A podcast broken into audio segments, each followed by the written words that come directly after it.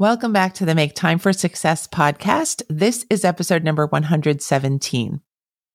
After recording episode number 115 with Amy Lang and now this one with special guest Cam Oyler, I started to feel that podcasting has been the biggest gift to me because I get this really high end personal development and wellness coaching courtesy of my wonderful guests. I hope you feel the same way.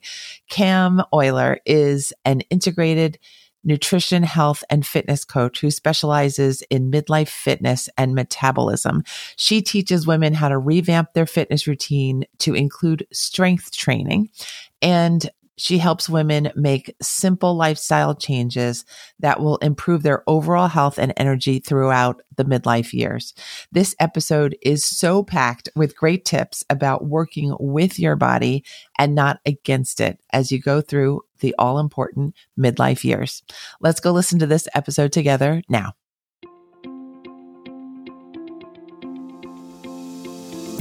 Hi, I'm Dr. Christine Li, and I'm a psychologist and a procrastination coach. I've helped thousands of people move past procrastination and overwhelm so they could begin working to their potential. In this podcast, you're going to learn powerful strategies for getting your mind, body, and energy to work together so that you can focus on what's really important and accomplish the goals you want to achieve. When you start living within your full power, you're going to see how being productive can be easy and how you can create success on demand. Welcome to the Make Time for Success podcast. Hi, my dear friends. It's Christine. And today I'm already very excited because I've been getting to meet Cam Oyler, also known as Cam Allen, on the screen here. And she has kindly offered to come on to today's episode to talk with us about a lot of things, including the experience of women in midlife, fitness, strength training, nutrition, and her own story. Thank you so much, Cam, for being here. It's an honor to be here. I, I love helping midlife women. I think this is a great way to do that. Wonderful. So, Cam, can you start us off with just telling us a little bit about your backstory and the kind of experiences you've gone through that brought you here? Yeah, so um, I graduated from college and I was a classroom teacher for 18 years, mostly fifth grade. And in 2009, I would say my marriage was crumbling and I decided to leave the classroom to really focus on my my life, my home life. And in the meantime, I discovered fitness.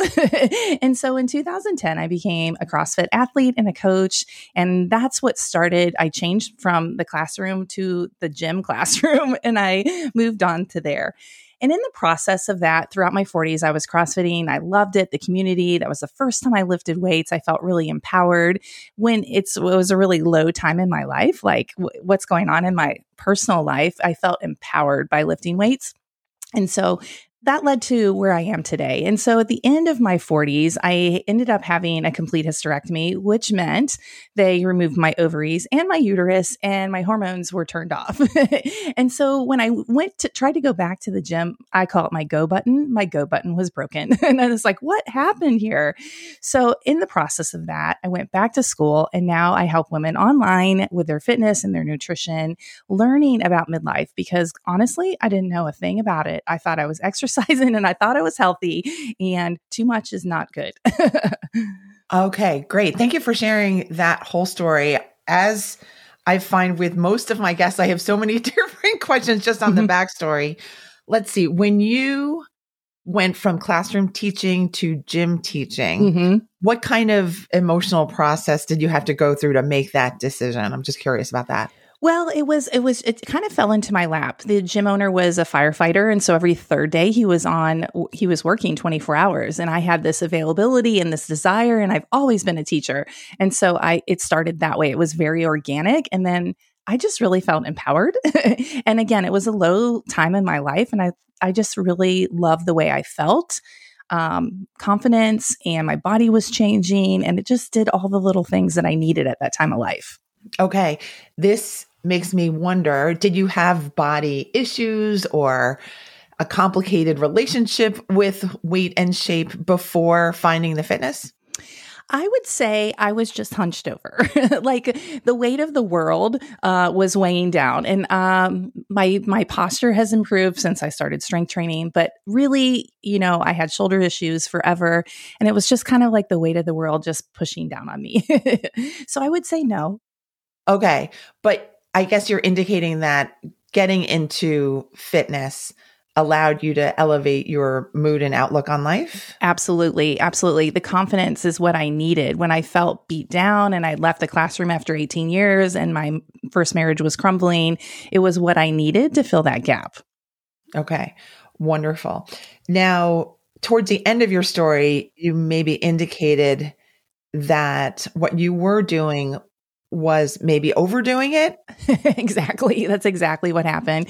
My perimenopause experience, I know I had one hot flash. I remember I was in the kitchen, my daughter was there, and I was like, what just happened? that somebody turned on the furnace. So, my experience through perimenopause, which could last for 10 to 15 years for most women, starts around 35. And I think 51 is the average age for menopause. And so, my experience was I had all these hormones, I had one hot flash, I was ready to go and then off. And I, part of it was due to over exercising, which I had no idea I was doing that. so the over exercising, I'm a little confused. The over exercising caused some hormonal issues? The the hormonal issues probably were there from the beginning. Um, I feel like in our society, they're like, "Here, just take this pill." it's you know, from birth control pills to having an ablation because of heavy bleeding, like it was probably already there. However, over exercising throughout my 40s, extra stress from life, going through a separation and a divorce, it was just way too much burden on my body. I understand. I understand now. Okay. So then you went back to school. I did. I'm assuming you learned nutrition. Absolutely. I'm an integrative nutrition coach, a health coach. And so I'm like the bridge the gap between life and your doctor. Um, yes. okay. Gotcha.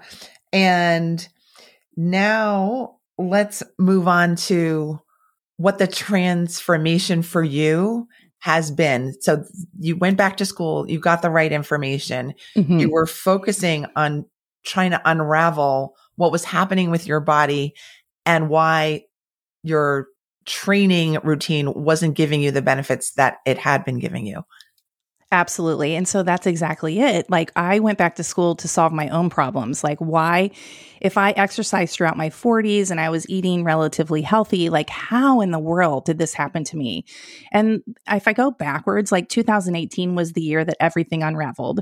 And what I know now is our body can handle so much stress and then it's it starts screaming at you. And that that's what happened to me in 2018. I was diagnosed with hypothyroidism, so my thyroid was underactive, if you will, uh, strange injuries, days to recover, dry skin, hair loss, weight gain, all the things, even though I was more active than ever. And that's when I was like, what's going on here? And then ultimately it was the hysterectomy due to fibroids. And so it was just like 2018 was a crazy year. gotcha. All right. Then when did the improvements start to happen and what enabled the improvements? Yeah. So after after the hysterectomy, I like I said, I retur- tried to return to the gym and my go button was broken. And I was like, what is going on here? And I was already in school. And so our sex hormones made by um, our adrenal glands and our ovaries really matter. And in midlife, we have this like a limit of stress. And if we go too far, it backfires when we're in midlife, the two hormones that we can control are, I like to say, insulin, which is our food and how we react to food, and cortisol. And in in general, I feel like I'm an energy manager when it comes to midlife women. Where's the stress on your body? How can we take that burden away from your body and watch it respond? And so when I tried to go back to the gym, it did not work. I was exhausted many days. If I did a workout that I used to do in my 40s, and there was one particular workout called Nancy it involved running and overhead squats. And that particular day, it was a warm December day. We ran outside and I killed it. I was like so proud of myself. But then I was uh, on the couch for about three days afterwards. And I was like, what is happening here? So when you take the stress away from your body, your body responds better in midlife. And that's really what it is. okay. So there's life management as totally. well, which mm-hmm. is a tough thing to right. be coaching people on. I I uh-huh. can sympathize. So what are your strategies for helping women to say th- this really involves a total life transformation. It's not just how you're eating and how you mm-hmm. act at the gym. What what is how do you get people to agree with that? How do you get people to understand what you're giving? Well, and I think part of it is education because I did not know. So, like, this is what's happening to your body, and a lot of it's mindset, which I know you love. it's like rethinking about your body. It's very frustrating when you're losing when you're gaining weight or your body is changing and you're like, what is wrong? And you go back to your old strategies from your 20s and 30s.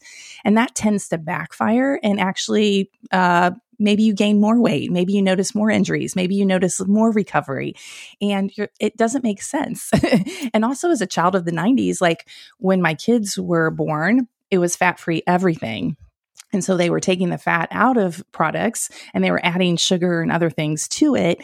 And it's just really frustrating because I think we grew up in like diet culture and diet culture does not serve us in midlife. So we have to relearn some stuff. And if I can get women to try, you know, strength training twice a week, a dash of cardio, a ton of walking and movement, their body responds in a positive way. So part of it is just like reframing how you think about your body. Okay. I think my brain just went to the COVID mm-hmm. period. Mm-hmm. And I just read a, at least the headline that said the COVID era really caused people to have a different relationship with sleep, where the bedtime just became like an invisible concept, right? like not a stable thing. And I really resonated with that personally, and also just from what I've seen talking with friends and other people. And perhaps the same with with eating and being sedentary as well. That the COVID years really didn't serve us women in midlife. Absolutely. And then you throw in a dumbbell shortage. you couldn't order dumbbells and your gyms were closed. And we have this beautiful opportunity when we transition from perimenopause into menopause to postmenopause. Like strength training is super important. Muscle is like our longevity organ. We need muscle on our body. And yeah, all of those things, it was like the great storm. it was. Okay. So then what is the way to to so it it sounds like one of your techniques is like this consistent movement plus mm-hmm. strength training. Absolutely. So if we think about our metabolism, um, about 15 to 20% of our metabolism is based on movement. And that's amazing because in midlife, again, cortisol and insulin are the two hormones that we can control. We can't control the progesterone and the estrogen changing. So movement is amazing because it keeps your stress and your hunger low and you're moving you're moving, you're standing, you're walking. It's anything that's not exercise. It's actually called non exercise activity. so just moving. Okay, wonderful. Could you explain just quickly insulin and cortisol in case people don't know the difference? Absolutely. Yeah. Okay. So when your ovaries shut down, your adrenals take over your sex hormones, and your adrenals are located in your back. So many times people have backaches. It's really your adrenals saying, Hey, lady, you're stressed out. anyway, so our adrenals have a choice. Are they going to make sex hormones, which will be less than our ovaries can make? Or is it going to make cortisol and adrenaline, our stress hormones? And so many times in midlife, we're running on stress. We're caught between empty nest and caring for older parents. And we're trying to exercise the way we did when we were 20 and 30. And it's just way too much burden on our body. So our body chooses to make the stress hormones versus the sex hormones. So that's a problem right there. That's one. Cortisol also does not allow you to build muscle. It actually encourages muscle to break down. And also it adds to the belly fat, which we do not want that either. insulin is how your body responds to sugar. So insulin is a hormone that's released from your pancreas. And what happens is when you eat food, it turns into energy, AKA sugar. Some foods turn into sugar faster than others. And insulin's job is to take the sugar from your blood and shuttle it into your cells. Now, here's where strength training comes in. The more muscle you have, the more suitcases you have to store the blood sugar. So I like to think of it that way. the more muscle, the more ability you have to clear your blood sugar, which I would say having too much blood sugar is like rusting from the inside out. Let's just keep it really simple. You don't want that. Okay. Okay. Thank you for, I'm glad I asked because that really helps to reinforce the importance of doing the strength training. Absolutely. Yes. And what about just the plain avoidance of strength training? what do you do when when people are just like, you know, I've had a lifelong of lifelong career of doing aerobics and other types of exercise, but I never go to the weights. What do you tell someone who acts like that? Yeah, so it's amazing because beginners have the most mm-hmm. gains. So I would encourage them to strength train. The way I strength train now, it's not CrossFit, it is not Orange Theory, it's not anything intense like that. It's very mind mind body based. So it's slow, continuous movement. We're lifting anywhere from eight to 12 reps. And the last few reps should be challenging at each, at the end of each set the goal is to stress our muscles enough so during our recovery time, they will build and grow stronger.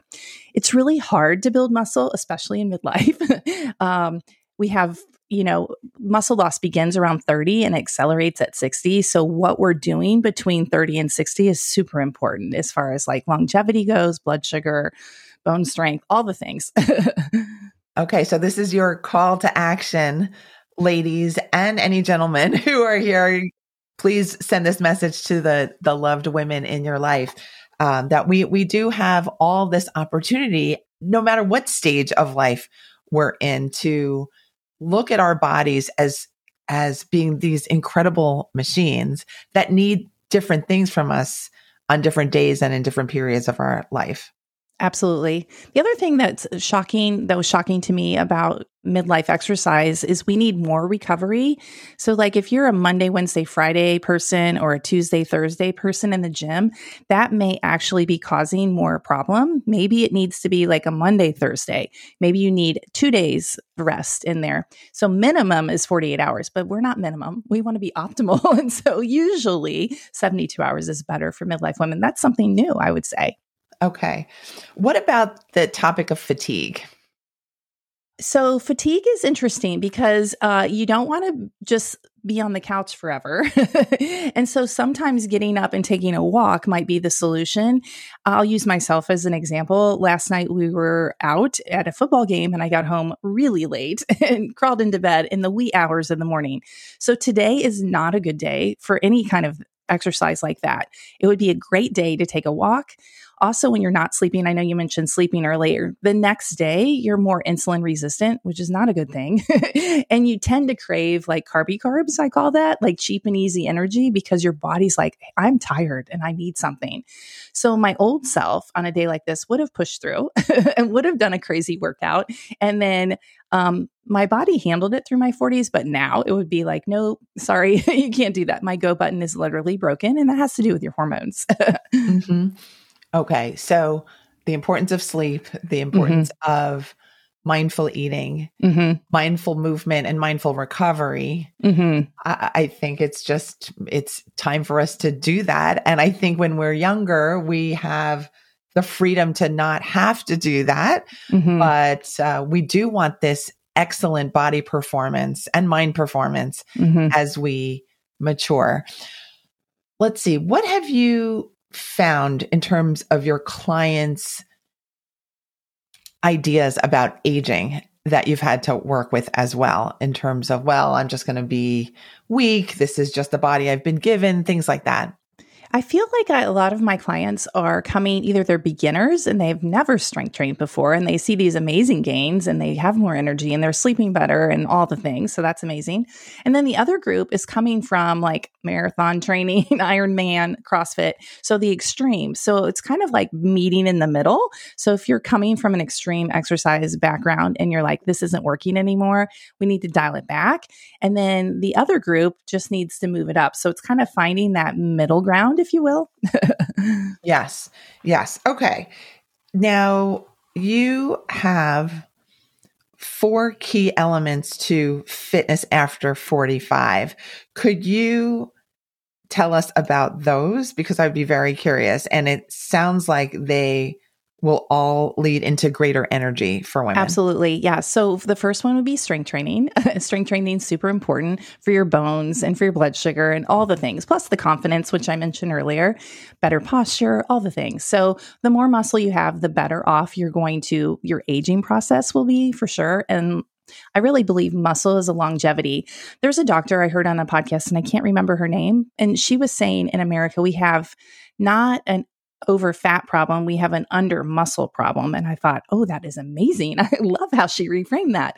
So, muscle is very important. So, that's key element number one.